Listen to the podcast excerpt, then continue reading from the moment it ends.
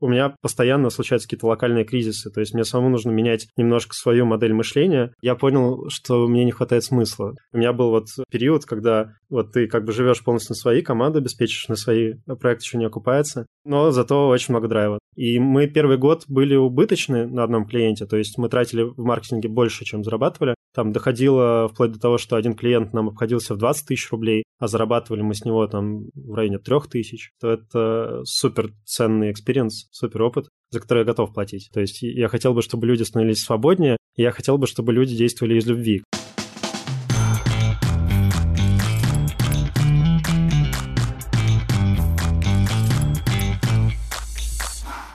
Привет, Настя. Ну что, рассказывай, какие у тебя новости? У меня потрясающие новости. Я ездила на шикарные курорты. Курорты Кемеровской области. Называется Шерегеш. Курорты Кузбасса. Всем советую. После такого отдыха нужен еще дополнительный отдых и желательно 10 сеансов массажа, чтобы привести тело в порядок и потом еще залечить синяки из-за катания по лесу на сноуборде. Но я всем советую. Мы раз тут э, рекламируем свой отпуск, то через 10 минут я вылетаю в Сочи. Поэтому а! тоже могу похвастаться вам. Так что, когда вы будете слушать этот выпуск, я буду еще там. Не дай бог, ты будешь купаться в море без меня. Этого я точно делать там не буду. Э, сейчас там немножечко зима. Там сейчас море Лаптевых, Баренцево море. Типа того. Как прошла твоя неделя, пока я отдыхала? Главная новость, я должна просто запичить эту идею в своем подкасте. Мы ищем инвестора. Ссылки на донаты в описании.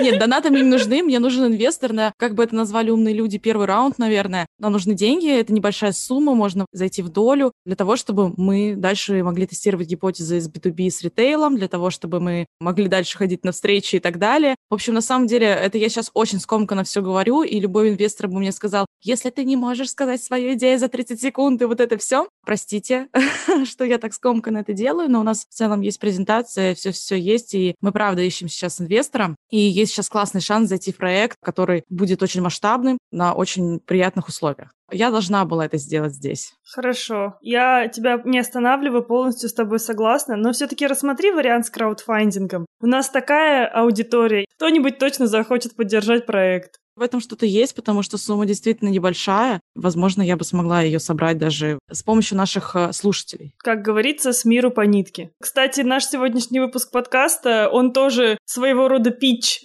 Потому что когда мы в конце спросили у Данила, у основателя сервиса Zigmund Online, ищут ли они инвестора, он сказал, да, мы ищем до сих пор инвесторов в проект, и мы такие, ну, все понятно. Ссылки на донаты в описании. Мы забегаем вперед. Давай расскажем вообще, кто такие Zigmund Online. И подожди, мы с тобой хотели порадоваться, что наконец-то психотерапия вошла в наш подкаст, потому что мы... Да, психотерапия вошла в чат. Все 43 там, выпуска, почти каждый выпуск мы упоминали о психотерапии, о том, что у нас есть рубрика психотерапия. Это было с первого выпуска нашего подкаста. И наконец-то, я не могу сказать, что представители этой области, но около того. Наконец-то мы поговорили о наболевшем. Мы поговорили с человеком, который тоже прошел все те же самые этапы, поговорили с ним и про психотерапию, про то, как он к этому пришел. Зигмунд онлайн — это... А, не... а что это? Это онлайн-платформа как marketplace для людей, которые занимаются психологией, для психологов и для людей, которые ищут себе психологов. А ребята предоставляют сервис, на котором вы можете психотерапевта найти себе онлайн под свои нужды и под свой запрос. На самом деле это классный формат. Я понимаю, что есть такая боль и потребность у людей. Когда я искала своего психотерапевта, я просто пошла к подруге, которая уже этим занималась, и она такая, ну вот есть там четыре человека в городе. И я такая, э, четыре? Ну и она такая, ну вот ты можешь выбрать их, э, я тебе скину их профили там в Инстаграме или ВКонтакте, и я такая, блин, что, правда, я должна просто по фотографиям выбирать? Но в итоге я выбрала реально по фотографиям в Инстаграме своего психотерапевта. У меня было примерно так же, только еще криповее, потому что я пошла к этой же подруге, к нашей. Она мне дала ссылку на тех же четыре терапевта в нашем городе, но у меня не было их Инстаграма, я посмотрела на их фотографии на сайте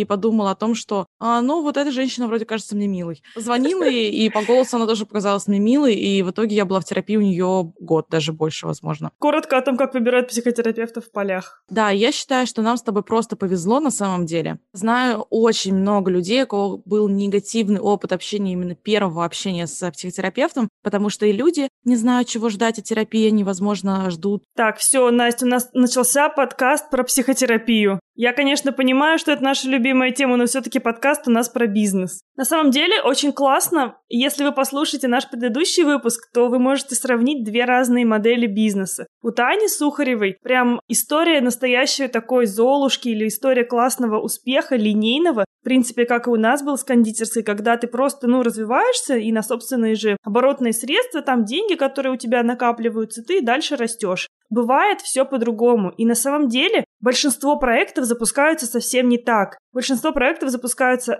без денег, с поиском инвесторов, с первыми итерациями, нехваткой вложений. Ну, не всегда, но это частая история, особенно в IT, когда тебе нужно показать какие-то результаты, и когда вложения действительно большие. Ну, вы представляете, сколько там стоит создать платформу, при этом тебе нужен штат программистов, э, маркетологов, дизайнеров и вообще всех-всех-всех управленцев. В общем, это достаточно сложная ниша в том плане, что ты видишь вроде бы деньги на счету, что они поступают, но они все уходят, они все тратятся сразу же на зарплаты сотрудникам, на маркетинг. И на самом деле тут очень важно не опускать руки и понимать, что когда-нибудь, надеюсь, так на самом деле многие проекты закрываются, когда они видят как бы плюс на балансе, но при этом минус в кошельке. Многие даже не видят плюс на балансе. Я думаю, что это даже не проблема ниши. Это в целом проблема, когда ты делаешь стартап с такого нуля, когда ты не нарабатываешь себе базу клиентов годами, а запускаешься вот, вот, вот по щелчку пальцев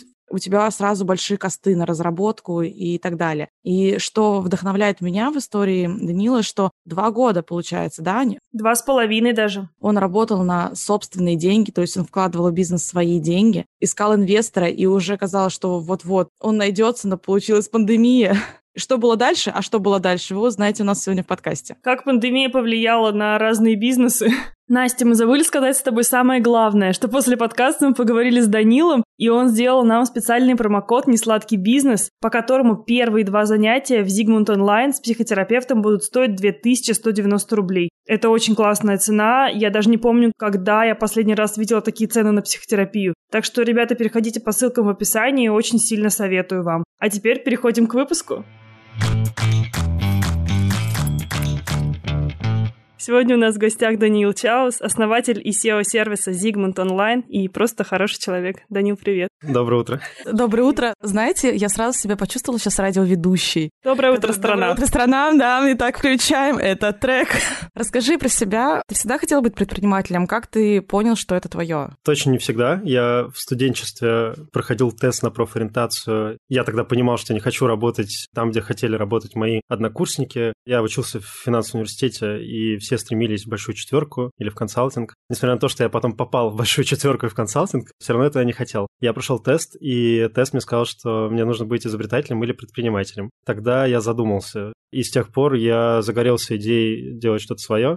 Были небольшие бизнесы, были неуспешные проекты. Ой, слушай, вот на самом деле это интересно. Расскажи коротко о них, да. Было огромное количество попыток. Это были интернет-магазины. Один раз мы пытались запустить сайт по продаже детских колясок, даже неплохо его раскрутили с моим другом. На нас хватило буквально там на 2-3 месяца летних каникул. Потом мы пытались с тем же другом продавать палеты для грузоперевозок, поддоны. Тоже нас хватило месяца на полтора. И я самостоятельно пытался продавать аксессуары для продукции Apple. Пытался сделать что-то такое, я называю это мелкий гешефт. Почему я в итоге решил идти в управленческий консалтинг, хотя изначально не очень хотел? не привлекают мелкие истории, мне хочется некий масштаб мышления, что ли, воспитать. Вот, хотелось на тот момент. В консалтинге была возможность посмотреть на то, как разные компании изнутри устроены. Когда я понял, что это не про развитие бизнеса с нуля, я ушел в Авито, в отдел развития бизнеса. Там как раз довелось запускать проекты с нуля. Там я проработал 4 года почти.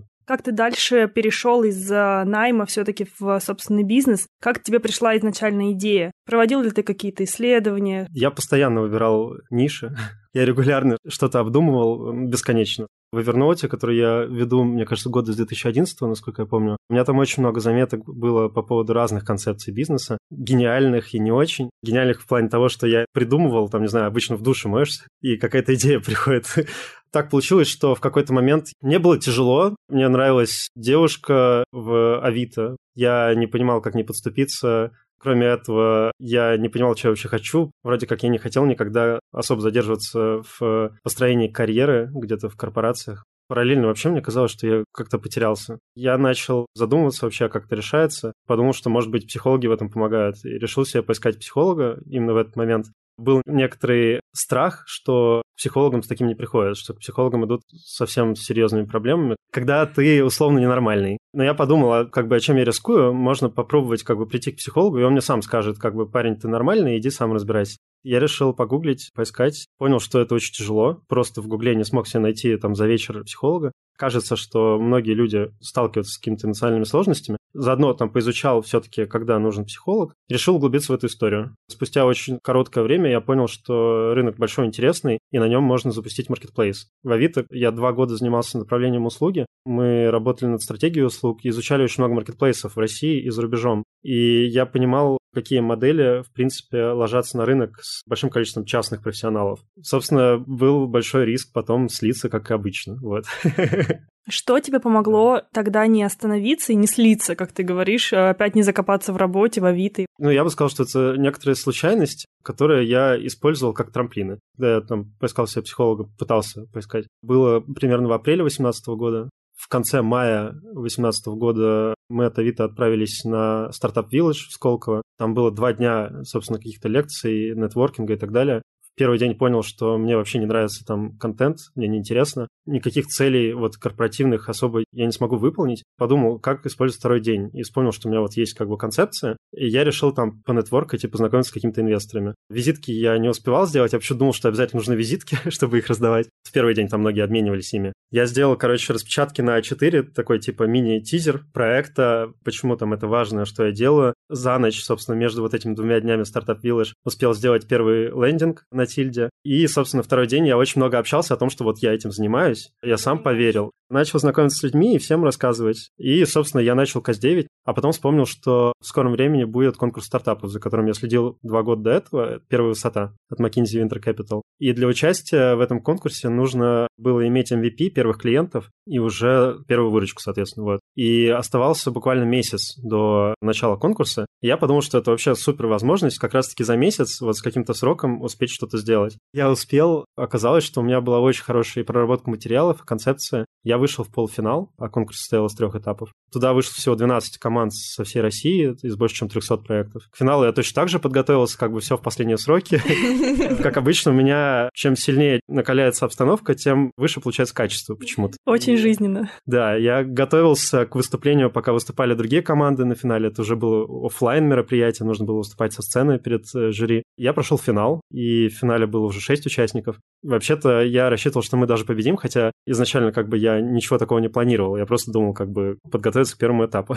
Конкурс был 4 месяца, поэтому еще и от первого этапа до финала мы много чего успели. И гипотезы некоторые проверить, и юзеров привлечь, юнит-экономику посчитать там и прогнозировать ее на будущее. Когда объявляли результаты, я просто верил, что вот сейчас скажут Zigmund Online. Но победила команда, которая делала двигатель для инвалидных колясок, социальный проект. Жюри потом признавались, что они выбрали нас, но потом засомневались, потому что мы существовали там несколько месяцев всего. К этому моменту я зашел так далеко, что как бы уже проект, и я как бы предприниматель, который делает этот проект, уже не мог остановиться. То есть все, я уже создал контекст вокруг себя совершенно новый. У меня уже были люди, которые мне помогали, команда первая, с которыми мы по выходным продолжили работать. И я просто после конкурса продолжил вкладывать свои деньги, заниматься проектом, и полгода я продолжал работать в Авито вот, параллельно и ушел в начале 2019 года. Скажи, какие были вложения на старте? Ты до этого вообще делал какие-то накопления, которые ты потом вложишь в стартап, или как это происходило? Почему-то откладывал деньги всегда. По какой-то причине, я не могу это объяснить до конца. Я вот сейчас думаю много о своей мотивации вообще в целом. Довольно аскетично жил и продолжаю, если честно. У меня никогда не было машины. Я хотел ее когда-то, но так и не купил. Больших покупок особо не делал.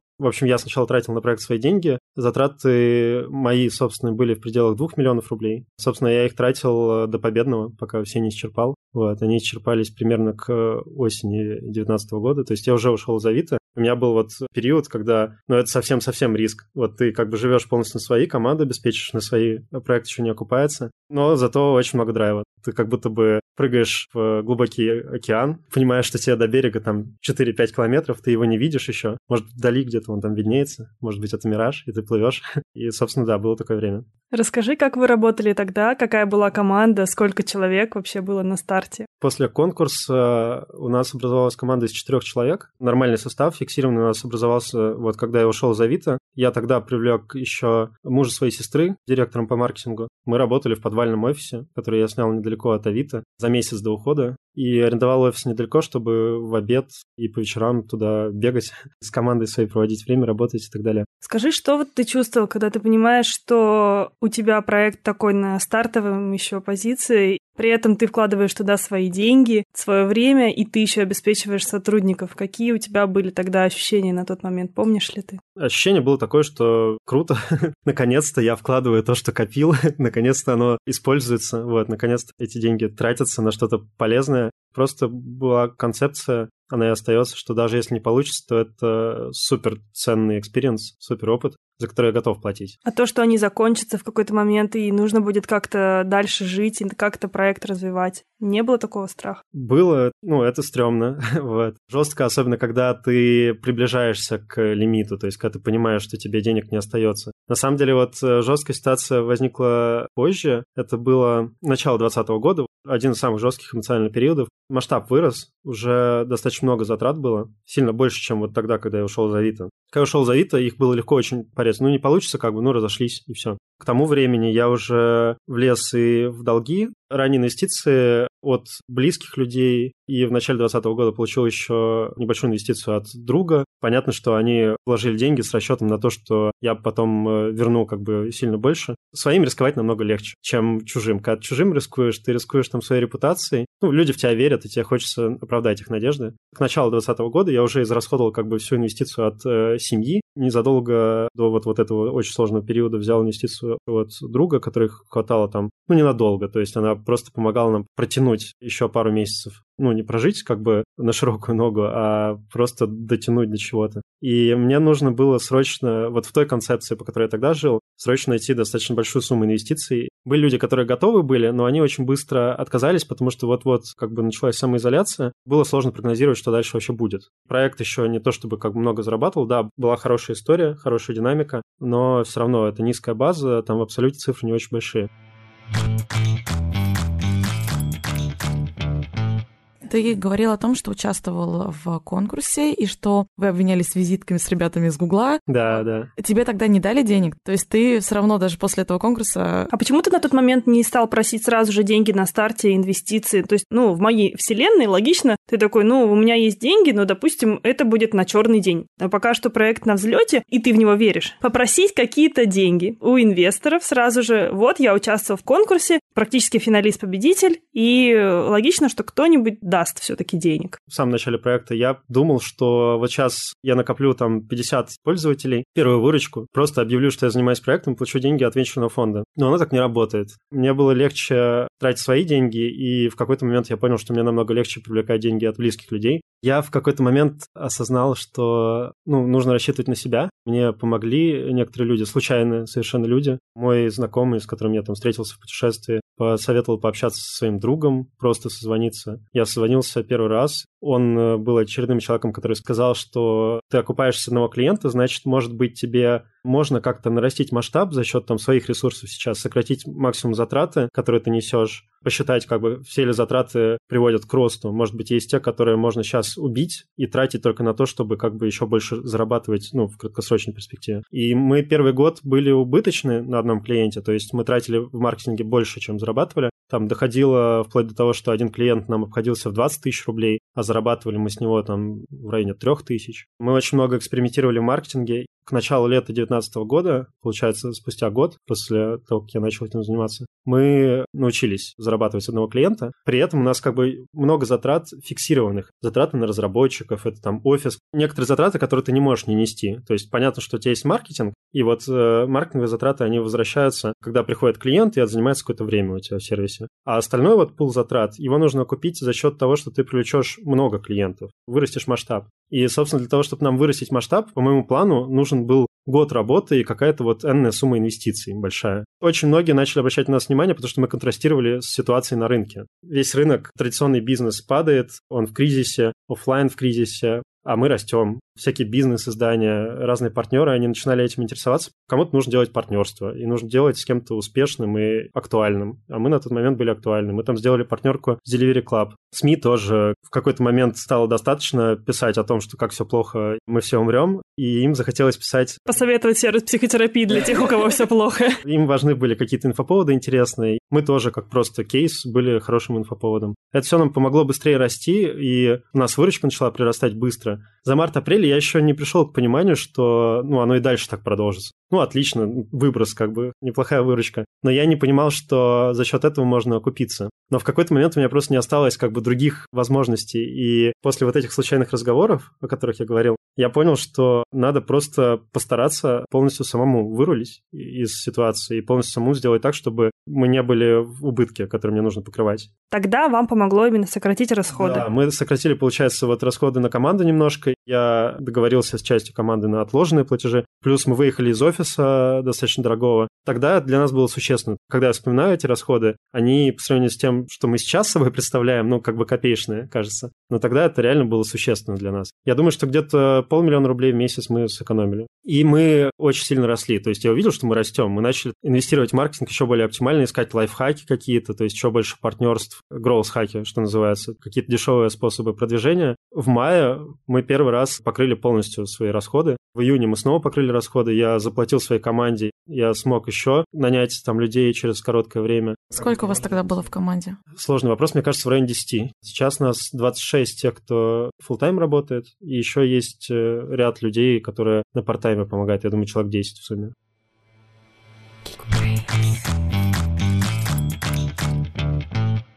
Ваня, привет! Привет! Как дела? Классно. Скажи, вот у нас сегодня немного личный вопрос. Как ты относишься к психотерапии? Скажи, ты вообще когда-нибудь ходил к психотерапевтам? Честно, я сам не ходил, но я бы с радостью отправил парочку своих коллег психотерапевтам.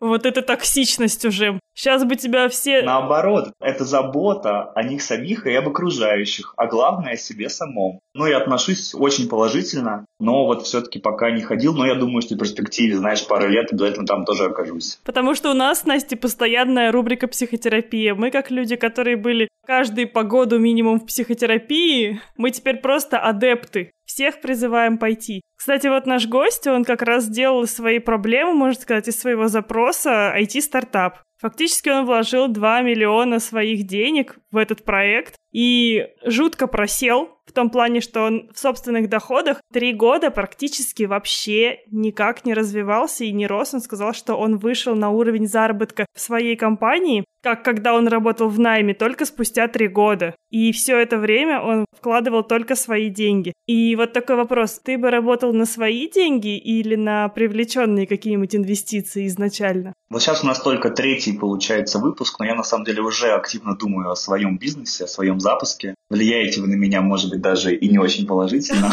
Это не мы виноваты, точно нет.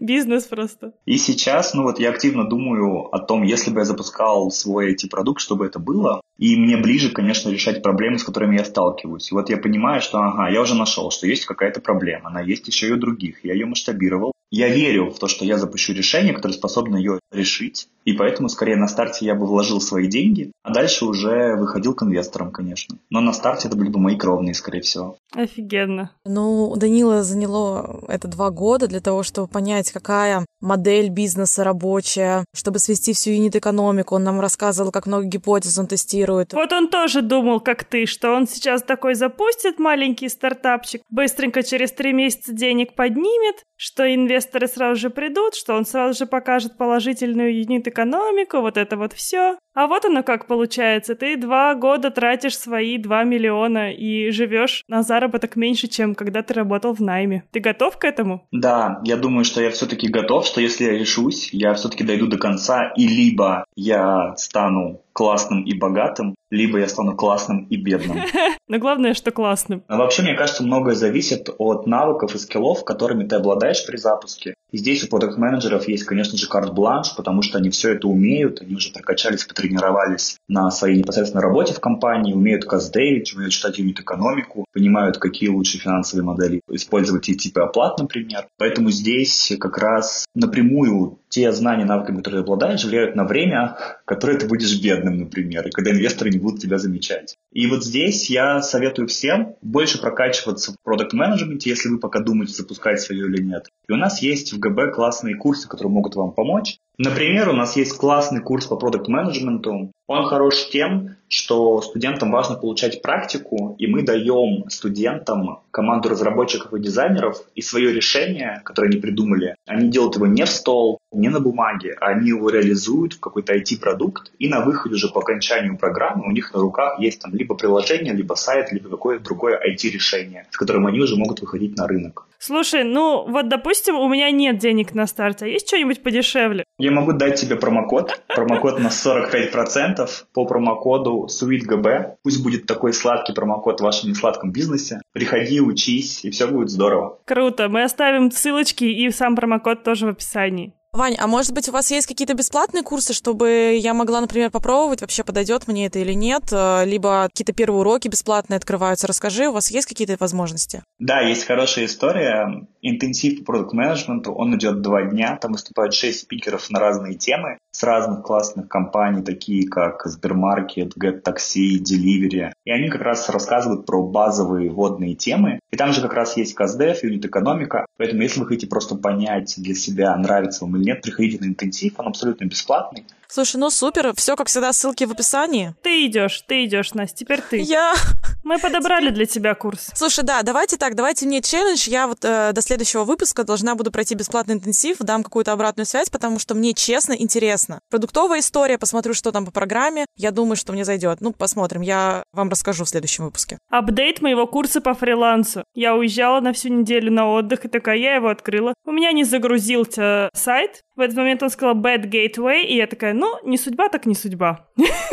Так, Ваня, тебе задание разобраться, почему Ани не открывается сайт. Ладно, это у меня задание на следующей неделе просто еще раз открыть этот сайт, скачать этот курс. И все. Все, договорились, Настя, у нас с тобой челлендж на неделю. Да, да, забились, забились. Все, Ваня, спасибо, что пришел к нам. Хорошей тебе недели. Спасибо и вам.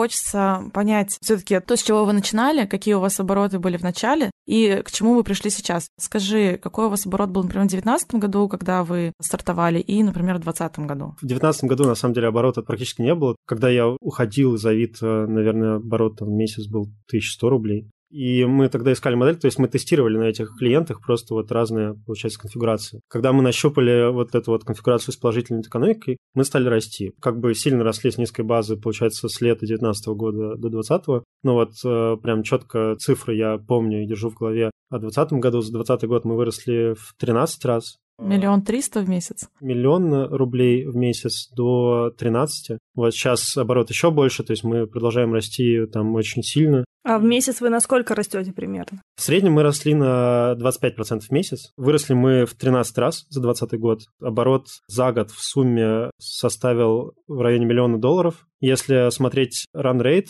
это более оправданно, это ну, более актуально для стартапов. Это выручка последнего месяца умноженная на 12. Такой оборот составляет больше 2 миллионов долларов. Ну и мы постоянно растем. Офигеть, классно. Видеть прям зарождение такое, когда ты не компания с опытом 13 лет, а небольшой такой стартап, который растет э, каждый месяц на 25%. Это, к слову, четверть вообще-то, но это очень много. Феномен ли это именно пандемии, то есть что люди интересуются психотерапией или нет? Я думаю, что нет, потому что рынок рос и до этого. Я его обнаружил еще задолго до как бы пандемии посчитал и видел, как он растет. Но просто во время пандемии, мне кажется, людей многих триггернуло. Вот этот спрос, как бы, который мог бы появляться и активироваться в течение, там, не знаю, двух-трех лет, он э, активировался за год или меньше. То есть мы начали очень вовремя, мы начали как бы заранее, э, мы подготовили почву, у нас уже была инерция, у нас уже как бы было отличное понимание рынка, и нам нужно было только там вовремя сообразить, что делать в моменте. Мир инвертировался, мир теперь в первую очередь онлайн и офлайн. Это уже не обязательно, это как какой-то дополнительный бенефит для некоторых. Раньше, когда я начинал, онлайн э, составлял 30-35% рынка. Я думаю, что это довольно оптимистичный анализ.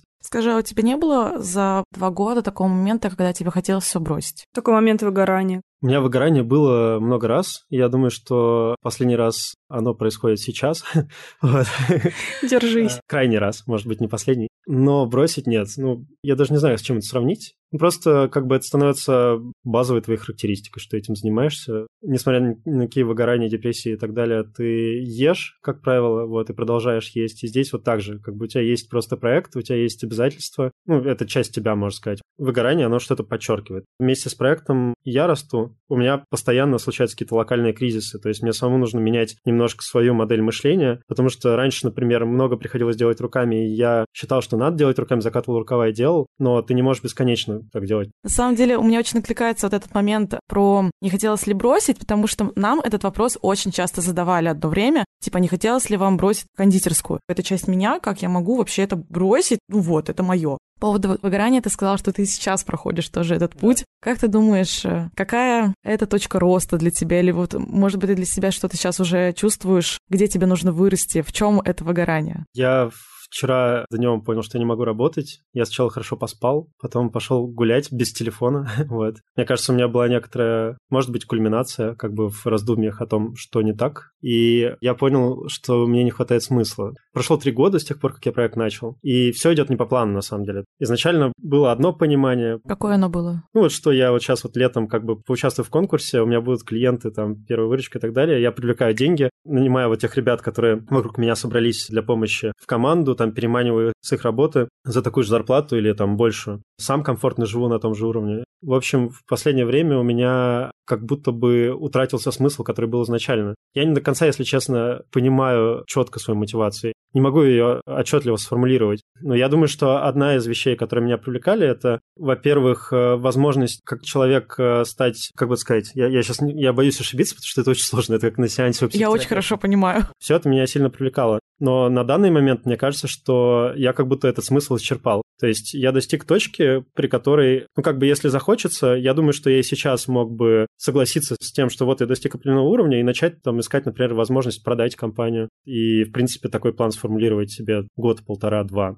Но я понимаю, что это меня не сильно привлекает, и я начал просто искать смысл. И я понял, что смысл как бы просто подтвердить, что ты классный, он хороший, но он э, не сильно долгосрочный, то есть э, он реально заканчивается. Вот сейчас он для меня как бы, вот я вижу, что он заканчивается, и руки опускаются. Я начал искать сначала смысл какой-то очень далекий. Вчера понял, что его бессмысленно искать, его нужно создать пока что пришел там, к двум словам, это свобода и любовь. То есть я хотел бы, чтобы люди становились свободнее, я хотел бы, чтобы люди действовали из любви, когда вот они преисполнены чем-то, покоя и отдачи. С какой нужды ты выходил тогда? Мне кажется, из нужды в стабильности. Я думаю, что она до сих пор сохраняется у меня, но мне кажется, я к этому стал свободнее относиться. Я из многодетной семьи, вот, мы очень много переезжали в детстве. Я там сменил пять школ, жили мы довольно бедно, и у меня определенную часть жизни было чувство нестабильности. Не базовое, какое-то вот такое поверхностное ощущение, что я по каким-то метрическим параметрам в деньгах, например, там, в кармане, в квадратных метрах в квартире, я чуть э, отстаю от других, от людей. Приехали в Москву, я думал, что я хуже других, я там не имею прав, как другие, гулять беззаботно и шутить. Я должен учиться бегать, там, заниматься скрипкой и так далее, что я действительно и делал.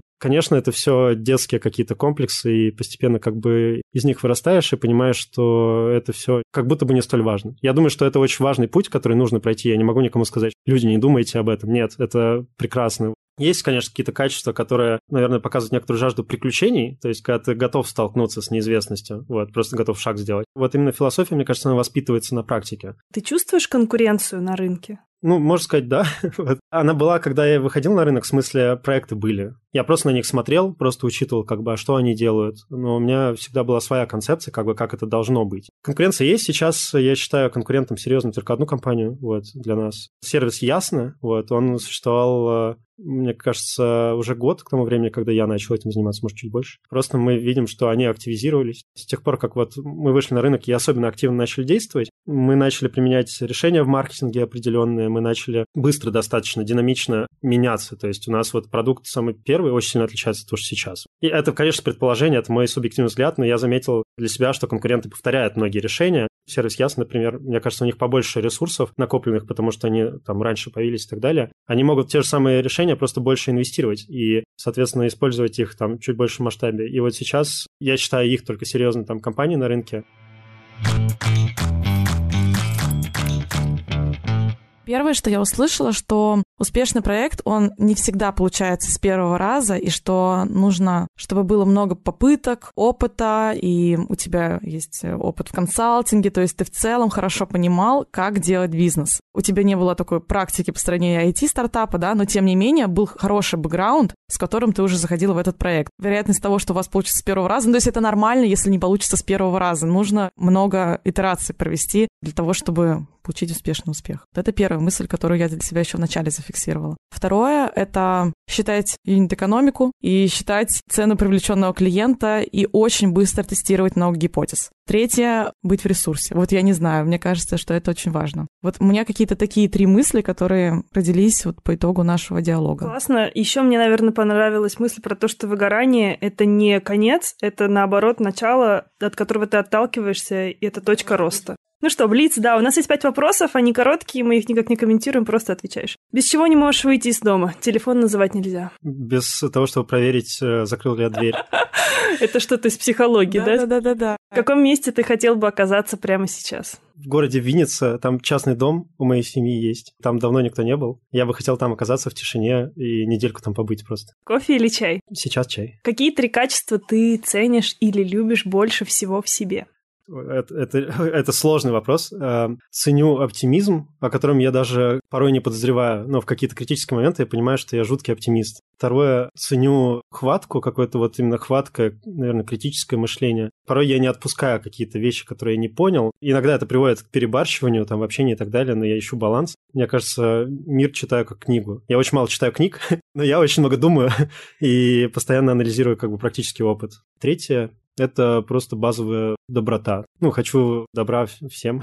Предпринимателем становится или рождается? Рождается с любопытством. Э, оно может привести к разным итогам и просто кого-то жизнь приводит к тому, что он становится предпринимателем. Человеком, который не боится смотреть неизвестность и пытаться овладеть хаосом для того, чтобы его порядочить. Значит, все-таки становится. Рождаются с любопытством и на практике набираются смелости для того, чтобы все более масштабные проблемы решать. Можешь ли ты дать какой-нибудь один совет э, начинающим предпринимателям? Все-таки у нас какой-то бизнес-подкаст.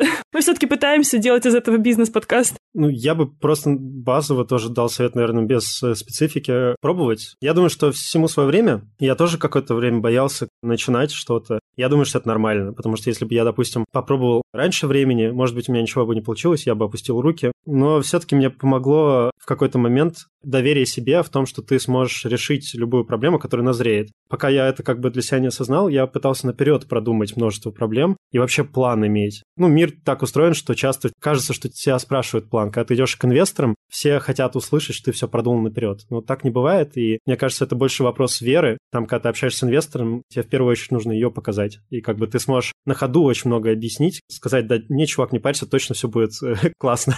Условно, как бы такой месседж донести. Помогает как бы в этом именно доверие себе, что ты достаточно силен, чтобы справиться с любой проблемой, которую ты встретишь. И заранее как бы не пытаться ее предугадать. Мне нравится. Блин, вот Настя, мы сейчас должны были закончить, но у меня два вопроса, очень коротких. Первое, сейчас вы еще ищете инвестиции? Да, мы постоянно ищем ресурсы на рост. Рынок достаточно большой, и для того, чтобы нам еще быстрее расти, нам нужны какие-то внешние вливания. В итоге, да, я решил тот запрос точно, но встретил много других. Мне кажется, это такой некий бесконечный процесс повышения уровня осознанности и роста вот, своего собственного внутреннего.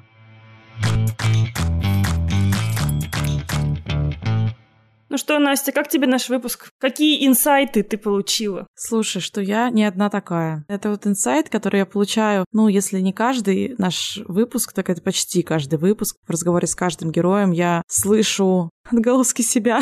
Мне так откликнулась история Дани про выгорание. Ты даже не представляешь, я потом обсужу с тобой эту историю на кухне, хотя ты сама знаешь все мое выгорание, которое случилось в 2019 году, и я о нем не раз рассказывала в там, других подкастах. То, как описала это Даня, я так его хорошо понимаю и чувствую. Аня, а ты что думаешь? Да, я полностью с тобой согласна. И мне очень понравилось то, как э, он изначально строил бизнес. Мне это очень откликается в том плане, что я понимаю, что я не человек, который будет исходить из денег. Когда я буду делать свой бизнес, скорее всего, это будет не про деньги история, это будет история про любовь, про вдохновение, про поиски смыслов, в общем, из собственных каких-то целей или приоритетов жизненных. Мне очень важно, чтобы проект, тот, который я буду делать, он мне нравился, и я его любила. Прям не ради денег, а ради какой-то миссии, видимо. И в этом плане мне очень понравилось, когда он сказал, что нашел какой-то новый смысл после своего последнего выгорания, что он понял, что старые смыслы уже не работают, чтобы делать проект, нужно выезжать на другом. Хотя, казалось бы, для чего еще? Какие нужны смыслы, если ты вырос за год в 13 раз?